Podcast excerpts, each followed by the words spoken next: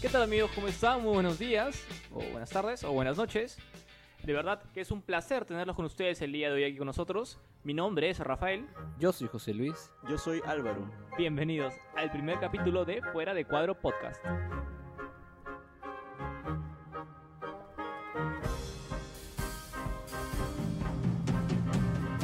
Muchas gracias por estar el día de hoy con nosotros. De verdad, eh, nos alegramos bastante de poder por fin ver esta, eh, esta- este proyecto realizado, llevado a cabo y poder compartirlo con ustedes. Nosotros nos, nos conocimos hace no muchos años, eh, estudiar diferentes carreras. Muy Yo- pocos años en realidad. Uno más, uno menos. Yo, yo estudié diseño gráfico, hace ya varios años dejé la carrera. Yo este, estudié física. Yo estudié Derecho hace cinco años. Un montón. Ya hace. Y- pero lo que nos unió en realidad, porque o sea, juntar un pata que es físico a uno que estudió Derecho y uno que estudió Diseño Gráfico, no es tan usual. Y que se sienten a conversar de esos temas es todavía menos usual.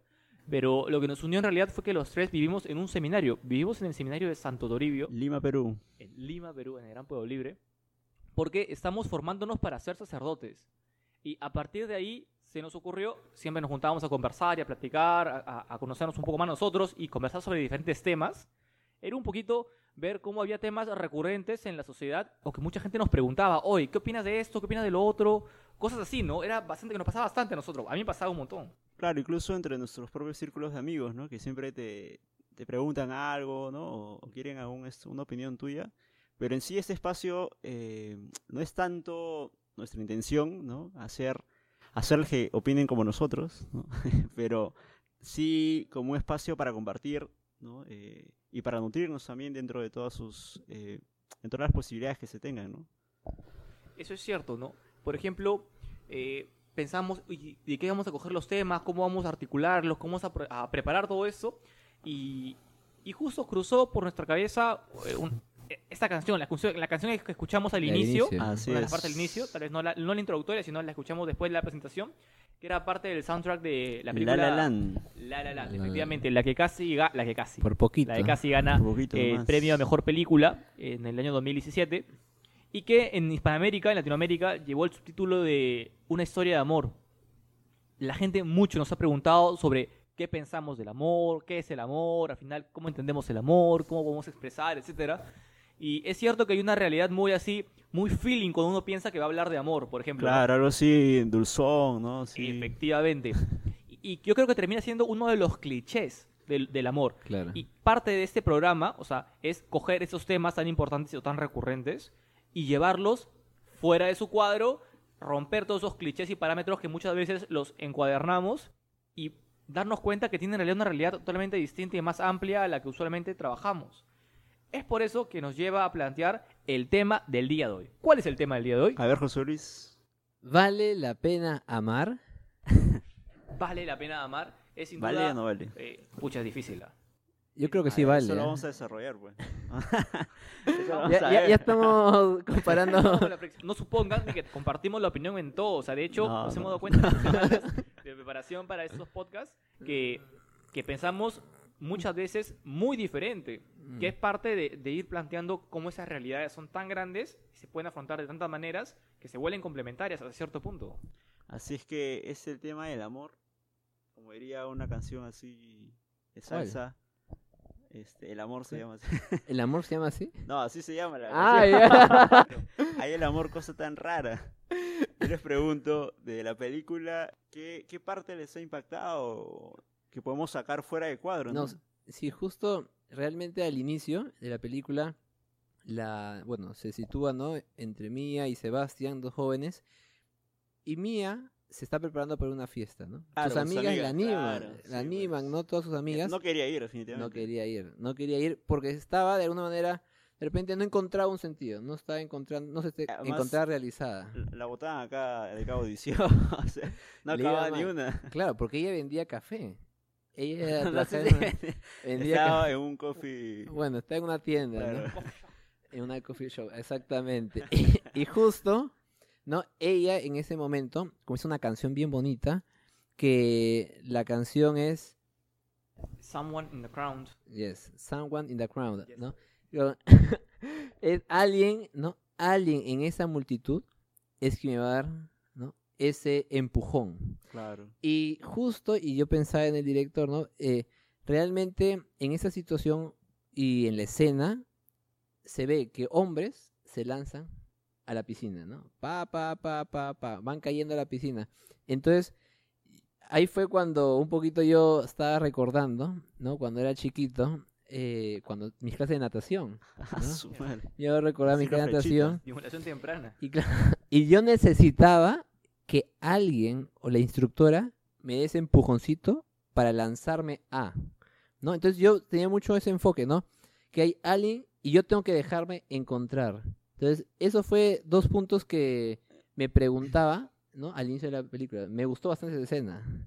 Claro, pero bueno, también para acotar que esa, en, ese, en todo ese tumulto ¿no? de, la, de la fiesta que se encontraba Mía, eh, sus amigas le decían, no encuentra ese alguien de la multitud, en medio de la multitud, Sí. que te levante del suelo, ¿no? O sea, como que te lleva al estrellato y aquel que te puede dar lo que tú quieres. ¿no? Y en medio de todo eso, que creo que también es algo muy cotidiano, ¿no? O sea, buscar a esa persona eh, que me pueda dar ser- lo que yo puede quiero. servir, ¿no? O sea, Claro. que te puede ser útil.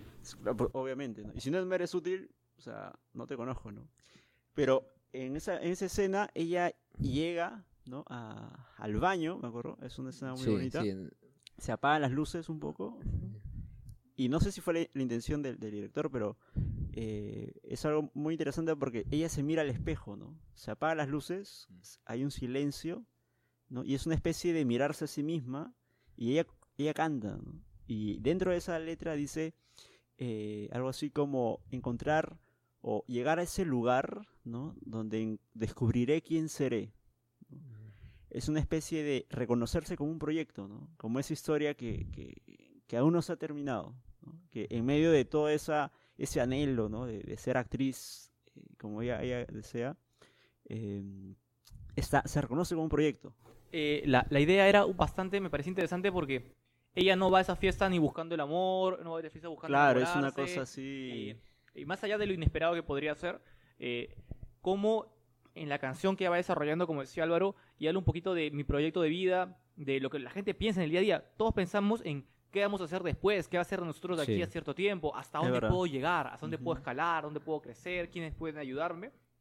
Eh, no se considera a veces el amor, pero a pesar de eso, el amor termina cruzándose por ese camino. Aparece, ¿no? O sea, como si fuera un camino que está, un riel que está, eh, que corre paralelo y que en determinado punto, que nosotros ¡Fum! no sabemos, Se cruza. ¡brum! O sea, se crea esa tangente, mejor, mejor dicho, se crea ese cruce que, que nos lleva a, a- a considerarlo en nuestra vida. Entonces ya nuestra realización personal ya no es solamente eh, quién puede serme útil para realizarla. Mi realización personal implica también recorrer las vías del amor, por más poético que suene, pero más o menos así, o sea, yo creo ¿Qué que vías tomado? Nadie debería considerar solamente cómo camino por la vida, Claro. sin considerar también eh, cómo voy en el amor. O sea, si, si los clichés que hablábamos al inicio, por ejemplo, ¿no? Claro. Este, esos clichés tan, tan comunes como que del amor es una energía. Claro, es una, como una Tú magia. que ¿no? eres físico, o sea, hablar, de, sa- hablar del amor como Pero es energía, una luz, ¿no? el- O sea, El amor es una luz a tu caminar. No, ya está bien, pero, o, o que el amor... o pero la energía... en- Claro, o que el amor se que puede ver. reducir al amor de... Solamente se reduce al amor de pareja. O sea, es cierto que... Claro. que Es más tal- fácil hablar a veces, ¿no? de la en- relación sí. eh, de, de pareja. Pero no, no de se reduce Hay más tipos de amor. Pero, por ejemplo, Sí, pues. efectivamente, o sea, el amor de padre a hijo. Claro, entre hermanos, entre amigos. ¿no? Si no, amor- nosotros ya estaríamos filial. fuera. pues. Claro. Eh. Sin duda alguna, nos da una serie de abanicos de romper contra estos mitos que se van juntando. Claro, también, por ejemplo, he escuchado bastante el amor como una decisión. ¿no? Es como que tú decides, ¿no? Es verdad que como acto, ¿no? Yo, yo decido, evidentemente, un acto eh, que implica mi voluntad, ajá, obviamente. Pero reducirlo a, a el amor como tal a una decisión, ¿no? Es una cosa eh, que me hace acordar a mi amigo Calvino, Ah. amigo. Mira, amigo. Que es importante también leerlo. Pues. Calvino, ¿no? Es este, en el ámbito, bueno, protestante, él, él reconocía como el amor auténtico, o sea, el amor verdadero, aquel amor que es verdad, que implicaba esa entrega, pero que estaba fuera de ¿no? Eh, del gozo, ¿no? Fuera de, por así decirlo, el amor auténtico no puede haber gozo, ¿no? No puede haber No. pasión, es como un corte, ¿no? La pasión, ese, ese, ese primer chispazo, Eso que tiene que ser, pero al final tiene que morir para que dé paso claro, al tiene que eliminarse Claro. para que dé paso a, a ese amor más este, oblativo, más eh, de, de ser para el otro. Pero claro, hay una cosa así como un corte muy medio extraño, ¿no? Y, y básicamente el amor es el resultado de tu voluntad, ¿no? De ese proceso, ¿no? De tu voluntad. Pero eso supone que sea muy, muy manipulable, ¿no? Muy, es- mejor dicho, supone que el amor es manipulable y yo no creo que sea manipulable. No, yo tampoco pienso que el amor sea manipulable. Pero sí, de alguna manera, eh, por ejemplo, también a veces lo, yo he escuchado amigos, amigas que dicen, ¿no? El amor platónico, ¿no? Ah, Hablan un clásico. del amor Se levanta de la platónico. tumba cada vez que escucha eso y se vuelve a tirar. Que no- Claro, no- como- ¿Qué está hablando? Ese amor inalcanzable, ¿no? ¿no? Normalmente siempre... Bueno, las chicas son las que a veces comentan, ¿no? Dice, "Ah, mi amor platónico, ¿no? Tal persona, o tal artista, o... claro, claro, claro, bueno, sí. Ah, también, todos, ¿no? creo, sí. Pero claro, es un poco de cómo, y que termina viendo si el amor no correspondió, sigue siendo amor, o en realidad termina siendo una especie de gusto, de fantasía, de sueño, inalcanzable, ¿no? Eh, referido a estas ideas platónicas, pero Claro, es como que una algo gaseoso, pero que no tiene que ver en sí como, con tu propia existencia. Y yo creo que algo que nos hemos dado cuenta mientras que íbamos preparando ese tema, íbamos conversándolo en la semana y viéndolo, era que el amor no, no termina siendo una cosa gaseosa, ni nebulosa, para ni que está ahí. O sea que el amor efectivamente es una algo que nos hemos dado cuenta que supera muchas limitaciones humanas, Nos desborda, evidentemente. pero, ¿no? pero se, concre- se concretiza muy, muy observablemente en el día a día, en las personas, en las relaciones completas del ser humano. Por ejemplo, eh, conforme iba pasando eh, la película, iba avanzando, no, tranquilos, no va a haber spoilers, nos vamos a cuidar bastante de no, de no revelar grandes detalles de la película, véanla. no sea. Y si la han visto Vamos. van a entender mejor lo que estamos hablando. Por ejemplo, eh, esa referencia un poquito que, que le decía Sebastián, me parece a mí, A cuando le habla de, de- del te amaré por siempre. ¿En ¿no? qué parte? Ella, le- ella le dice que Cuando da la audición. Claro, en la- cuando ella se, se pues, ¿no? antes, eh, cuando se iba a grabar a Francia, me parece. ¿no? Claro. Sí. Entonces este te amaré por siempre eh, implica un montón de cosas que vemos no solamente, o sea, no hace basta que uno le diga a alguien te amaré por siempre, pero esto sí denota que, que el amor subsiste inclusive frente a la distancia, al tiempo y a las realidades físicas que tenemos, ¿no? Sí, de hecho yo lo escuché, eh, no recuerdo el nombre del filósofo eh, que, lo, que lo desarrollaba, pero amar, o sea, decirle a alguien te amo es equivalente a decirle tú nunca vas a morir para mí, ¿no? Y es bien fuerte porque, o sea, uno en el- lo cotidiano, por ejemplo, eh, recibir ese te amo, no, nos resistimos. fuerte, ¿ah? Sí, y, y darlo, o sea, o decirlo, también no, nos cuesta un montón. Acabo de tener un déjà vu así tipo... ah, no sé si han visto la película, seguro han visto la película, la famosa saga de Harry Potter. Ah, por ¿no? supuesto. Ah, eh, los sí. libros, J.K. Rowling, es una, una cosa que copian literal de los libros. Cuando eh, el profesor Snape, ¿no? que es supuestamente el malo, el frío, ¿no? el Claro. insensible, hace un, hechizo, ¿no? que, que al final es un, una forma de representación de la mujer que él amó pero que había muerto. Ujú. Eh, y el profesor Dumbledore le pregunta, oye, después de tanto tiempo, esta mujer ha muerto hace, pues, 16, años- 17 años. Años. Y él le dice, pues, siempre, ¿no? O sea, eh, va a vivir para mí para siempre, siempre está presente en mí, no, no muere. No muere. No, no solamente, o sea, nos damos cuenta cómo el amor ha ayudado a que la persona misma no muera, ¿no? No solamente que subsiste el amor que le tengo a esa persona, Ujú. eh, este amor que, mm, que me enlazaba con ella hace que la misma persona, pues, viva en mí, ¿no? Y eso es bacán porque nos abre a una infinidad de reflexiones y de, y de, y de horizontes para el amor que habrá cuántos programas fa- faltarán para poder desarrollarlos, ¿no? No, realmente, ah, justo estaba escuchando, eh, no, bueno, estaba escuchando no tanto, sino estaba recordando a un cantante, ¿no? No sé Otro quién cantante. canta, Tarde porque musical. está, nos estaba reflexionando sobre la eternidad del amor, ¿no? Y, y hay una canción que dice Amor Eterno, ¿no? El amor eterno es eh, el amor que no conoce el tiempo, creo que, o el amor que trasciende el tiempo. eh, realmente, y lo que dice un poco en, en la película, ¿no? Eh, más allá de la memoria, más allá de la experiencia, el amor se mantiene. El amor es eterno, ¿no? Y en la película creo que también se ve, ¿no? Sí, es parte también es, eh, de toda esa dinámica que entra, bueno, Sebastián con, con Mía. Y me hace acordar también a otra pareja eh, muy sí? conocida. Ahora no sé si están conocidas. ¿Cuál? Así ¿De la cual. farándula? Eh, no, ¿qué va a ser? Este, es entre Raskolnikov y Sonia. Ah. ¿Se acuerdan quién era Raskolnikov? Los rusos, ¿no? Son rusos, ¿no? De Crimen y Castigo, Así la es. famosa obra de, de. Es una novela increíble. Y a mí me impactó bastante la primera vez que lo leí. Aunque solo leí una nomás. Fue el año pasado, ¿no, Alvarito? sí, sí. Eh, fue casi al final, al final. Y yo la recomiendo. Y al final, eh, bueno, Raskolnikov un tipo déspota, o sea, la Frío. trataba muy mal a Sonia. Incluso a pesar de que habían estado muy, muy cerca, ¿no? Y ella había, lo había acompañado en todo ese proceso, ¿no? De, de ir al- al- a la cárcel, ¿no? A él le faltaban siete años para cumplir toda la condena. Y, pero llega una escena muy, muy impactante porque están los dos solos, ¿no? Eh, ella incluso le tenía miedo de, de- de darle la mano, porque a veces ella le ponía la mano y a Raskolnikov lo- se lo sacaban, o sea, un tipo así Feo. extraño. Pero llega un punto ¿no? en la cual eh, eh, Dostoyevsky lo, lo pone así, ¿no? Están solos y se miran. Se, se ven a los ojos y en ese momento, en ese preciso instante, ¿no? Los dos no supieron cómo ocurrió.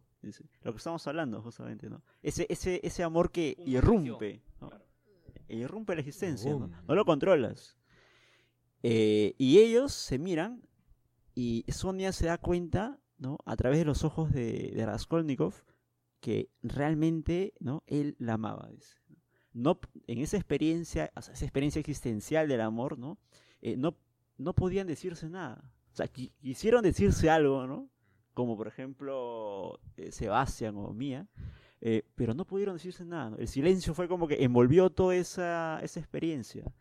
Y lo bonito, y lo que a mí me, me impacta bastante, era que de alguna manera ese Raskolnikov, ¿no? Que, que no tiene esa, eh, esa consideración para su existencia, porque básicamente no, no- lo daba por sentado, no le interesaba qué venía más adelante, se, se reconoce renovado, se experimenta muy renovado. Saco rápidamente tres cosas. A ver. Antes de dar el pase a tres cosas que, que con lo que has dicho se me acaban de venir a la cabeza. Una, muchas veces no terminamos de ahondar en qué es el amor. Yo creo que es una reflexión que todo el mundo debería hacerse porque nos hemos privado de esa soledad de pensamiento de poder dar ese paso a pensar realmente en el amor. Pensamos que el amor solamente es algo que se siente eh, y, y lo reducimos a un mero sentimiento Sí. cuando el amor es Involucra toda tu efectivamente, todo el persona, ser de la persona, ¿no? sí. La voluntad, la razón y los sentimientos. Eh, como decía Scheller, ¿no? Entonces, hay que darle ese espacio también a, a pensar en el amor. ¿No? Silencio. Y el silencio y la soledad permiten este ambiente. Nos crear este ambiente para poder pensar en el amor. El, silencio me hacía pensar un poco en cómo el amor no, no articula de nuestra no articula con nuestras limitaciones físicas. No es que el ruido, no es la vista, no algo más profundo. Es una conexión, pues, este, así, pues, en términos así elevados, este, sería una cosa Ok. medio ontológica, una cosa del alma, ¿no? Una Ah, cosa del alma. Y, y lo último, para cerrar, es qué, qué poco, qué poco merece Raskolnikov el amor de Sonia, ¿no? No, no lo merecía absolutamente para o sea, nada. el pata era lo peor de lo peor y todo lo que había hecho, pero Sí. a pesar de eso, Lo experimenta. eh, lo experimenta. O sea, verdad. el amor no, no, se, no, no se le da o no actúa en gente que realmente lo merezca. El amor va inclusive más allá de los méritos de la persona. No es meritocrático el amor. No es verdad. meritocrático. es la palabra, no es meritocrático. Para que sea amor, entonces implicaría no méritos, ¿verdad? Claro, es algo Podría- uno gratuito. podría- Es un, es un regalo. Es un regalo. O sea, ahora que está muy de moda hablar de los méritos, de que yo hago esto y por qué hago eso, necesito, porque yo hago esto, necesito que me den esto porque lo he Claro, hecho. Ajá. Eh, es que el amor no funciona así. rompe ese esquema, Puedes ¿no? no merecerlo, puedes ser un desgraciado y puedes experimentar el amor, o sea, darlo y recibirlo, ¿no? Claro, justo también estaba pensando que cuando, justo relacionando lo que dice Álvaro, ¿no? Y la película, primero, la- lue- primero Mía, ¿no? Se encuentra un poco, se busca encontrarse a sí mismo para alcanzar a ser alguien. Y claro, y, y hay una mirada que como es la que Raskolnikov tiene, que realmente él se ve desbordado por esa mirada. Sí, Creo que él se ve más allá eh, de sus propios, de su propia persona, pues se ve lleno, lleno. Y creo que hay, hay dos valores importantes que está pensando, ¿no? Que nosotros tenemos una exigencia del reconocimiento. Creo que Raskolnikov se siente reconocido por ella, ¿no? Ella realmente que lo amaba, ¿no? Realmente le provee algo tan grande que él no comprende, que es un misterio para él. Y, Sí, y también eh, él se siente parte de ella, ¿no? Él se siente parte de ella. Es algo tan bonito que, no sé, a mí me deja mucho para reflexionar y pensarlo, ¿no? Yo pensaba en, la, en, el, en el esfuerzo de poder exigir amor y de poder frenar amor, ¿no? Muchas veces pensamos que el amor, tiene, como decía Lola al inicio, ¿no? Tiene un elemento de voluntad, pero es que la voluntad ni siquiera agota el amor, ¿no? Como por ejemplo podríamos pensar, yo no puedo decidir dejar de amar a alguien, puedo hacer muchas cosas para decidir, oye, ¿sabes qué? Voy a hacer lo posible por no, ver, no verte, no frecuentarte, alejarme. Poner muros. Pero, o sea, ni siquiera es instantáneo. No es que, ya es que ya no te voy a amar y deja de amarte. Eh, no, no, no funciona así. Y tampoco puedo forzar el amor. Yo creo que retomando un poco la idea inicial, como el amor a veces es intempestivo, como si fuera una cosa totalmente ajena al hombre, pero que actúa con el hombre, ¿no? Y de hecho, por ejemplo, también en esa misma escena, ¿no? De Sebastián con Mía, eh, este tipo, Sebastián, que es muy, a mí me parece un tipo genial, muy sencillo, eh, le dice algo muy, muy claro, ¿no? Eh, ¿Dónde estamos? Y él le responde, hay que esperar. O sea, ahí te, das cuenta un tipo que reconoce, ¿no? De que no quiere poseerla, eh, uno diría, no, pero Sonia. No, perdón, pero ya me estoy confundiendo de personajes. pero Mía.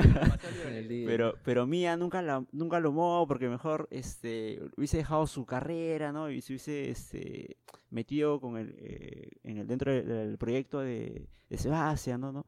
Pero Sebastián es un tipo que, que mira las cosas y la tienes muy clara porque le dice, ¿no? O sea, eh, yo, yo no te quiero como una posesión mía, ¿no? O sea, y justamente el amor va a implicar ese, eh, esa eliminación del deseo de poseer al otro, ¿no? que siempre va, va a estar eh, dentro, de alguna manera, involucrado en nosotros o, de, o de, poder. ¿Tú te acuerdas la última, la última parte? ¿no? Que el momento, ¿no? Justo hablando de la mirada, ¿no? La cual, la, mirada. La mirada final. La mirada. ya. ya rezaremos sobre eso, ya rezaremos sobre eso. Pero eh, hablando un poco de lo que tú estabas diciendo, de... De esa posesión, de esa... ya no es... Tú eres mío. Yo no quiero poseerte, pero quiero entregarme. Es o verdad. sea, ¿cómo se reemplaza la mm. idea y no podemos, no podemos atropellarla? El amor no es poseer al otro. Al final lo terminas siendo tuyo, pero porque el otro se ha donado. Es verdad. Pero yo no busco hacerte mío. Es un proceso que involucra, por ejemplo, de purificación. Si lo vamos a poner en esos términos, ¿no? Y me parece, inclusive, es, es algo que no genera otra cosa en la persona. O sea, yo no conozco de otra cosa que te, que te mueva a hacer una cosa tan, tan, tan radical como eso, ¿no? Y es justo lo que nos planteábamos al inicio cuando nos preguntábamos el tema, pero efectivamente, o sea, cuando uno se considera si vale la pena amar o no, claro. es porque está considerando que hay un riesgo, ¿no? De que hay un, hay un elemento que inclusive puede ser negativo en el amor, que puede costarnos, que puede implicar dolor, sufrimiento o algo por el estilo. Claro, de hecho hay esa dualidad en el caso de la, de la película y creo que es tan cotidiano y lo, lo pongo en paralelo porque eh, al parecer al inicio de la película parece un, una cosa pues así eh, ideal, ¿no? Porque se, lo, lo, lo, curioso es que se paran encontrando, ¿no? En la fiesta, en la piscina, en tal, en tal lugar. y ellos se dan cuenta incluso que se están encontrando bastante. Y ellos dicen, algo pasa. Y, yo cuando lo dije, ya es la típica, ¿no? Que, que se encuentra, que el destino y no sé qué cosa, pum, ¿no? y de ahí, pum, te encuentras con la realidad. y dices, acá hay algo muy particular. Y es como eh, está por un lado el tema de la realización personal, ¿no? y, y, otro lado está el tema de, de la vida de, del amor, o sea, porque implica esa, eh, es verdad, o sea, Mía busca esa, mm, e, ese ser eh, actriz que es su sueño como realización personal, pero no, no elimina del todo también el otro camino, que, que evidentemente ahí, ahí entra uno en discusión, ¿no? No, sí, definitivamente ahí y volviendo a la pregunta que tú habías hecho, ¿no? ¿Dónde estamos? Cuando ellos se preguntan, ¿no? Es ver el, el papel, qué importancia tiene el amor dentro de los proyectos. Porque incluso, si no me equivoco, hablan de los sueños, ¿no? Sí. Oye, no, el amor o la relación que tenemos entre nosotros dos, ¿no? ¿Hacia dónde va? ¿De dónde está? ¿En qué parte está del ¿Cuál sueño? es el...? ¿no? ¿Cómo le dice? Ajá. ¿En qué contribuye? O, ¿O qué papel tiene dentro? ¿Qué importancia tiene dentro de todo eso? Sí, entonces yo creo que esos son papeles inclusive intercambiables entre cómo me realizo y en, mi realización, dónde entra el amor y en mi vida de, en mi vida amorosa, que no se limita solamente a tu relación de pareja, dónde entran mis planes. Es una línea muy, muy Claro, sin delgada, caer muy en delgada y ese porosa, ¿no? individualismo radical en el Claro. que vivimos y tampoco diluirte en, En- en- en el sometimiento del otro, ¿no? O sea, Es quedarme cierto. solamente en el, en el mero sentimiento y, y afecto humano y me olvido de, de mi realización personal, que hay una realización personal para cada uno de nosotros. Muy importante. Y o efectivamente o me alejo en un, en un, en un subjetivismo individualista, utilitarista y todos los cistas que puede haber negativos, ¿no? Eh, eso es cierto.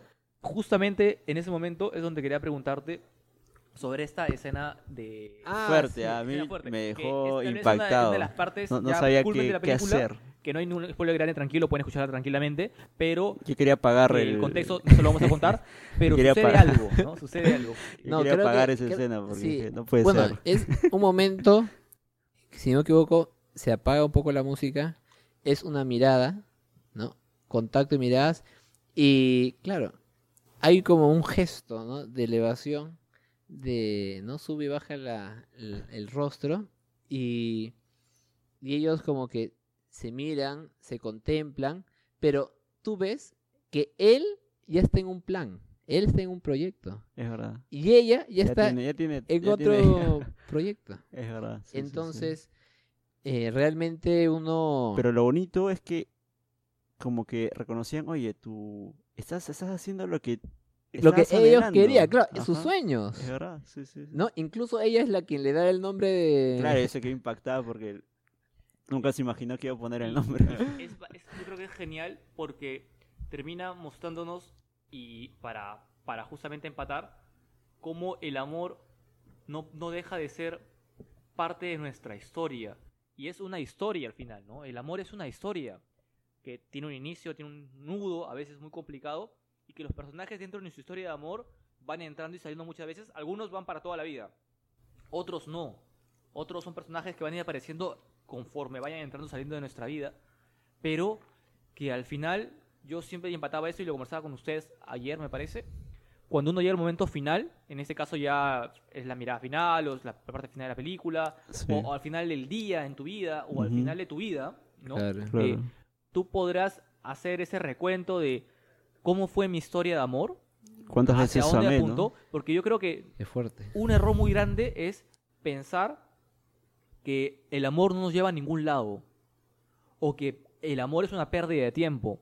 Yo creo que en ese camino del amor, por así llamarlo, no es no- un poético, ¿no? Pero el camino del amor eh, supone también que voy hacia un punto que puede ser mi felicidad, que debería ser mi felicidad, pero es justamente algo que nos da que pensar y son referencias que encontramos mucho en literatura, en canciones, en Sí. poemas, por ejemplo.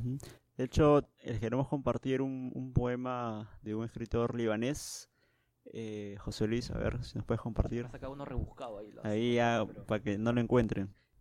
Pero si en vuestro temor solo buscáis la paz del amor, el placer del amor, las mieles del amor, entonces más vale que cubráis vuestra desnudez y os apartéis de la senda del amor, para que entréis en el mundo sin estaciones, donde reiréis, pero no todas vuestras risas, y lloraréis, pero no todas vuestras lágrimas. El amor solo da de sí, y nada recibe sino de sí mismo. El amor no posee y no quiere ser poseído, porque al amor le basta con el amor. Y yo me pregunto, ¿no? ¿Vale la pena amar? Yo soy Rafael Yo soy José Luis. Yo soy Álvaro. y hoy nos ha tocado llevar al amor Fuera de cuadro. hasta el próximo capítulo.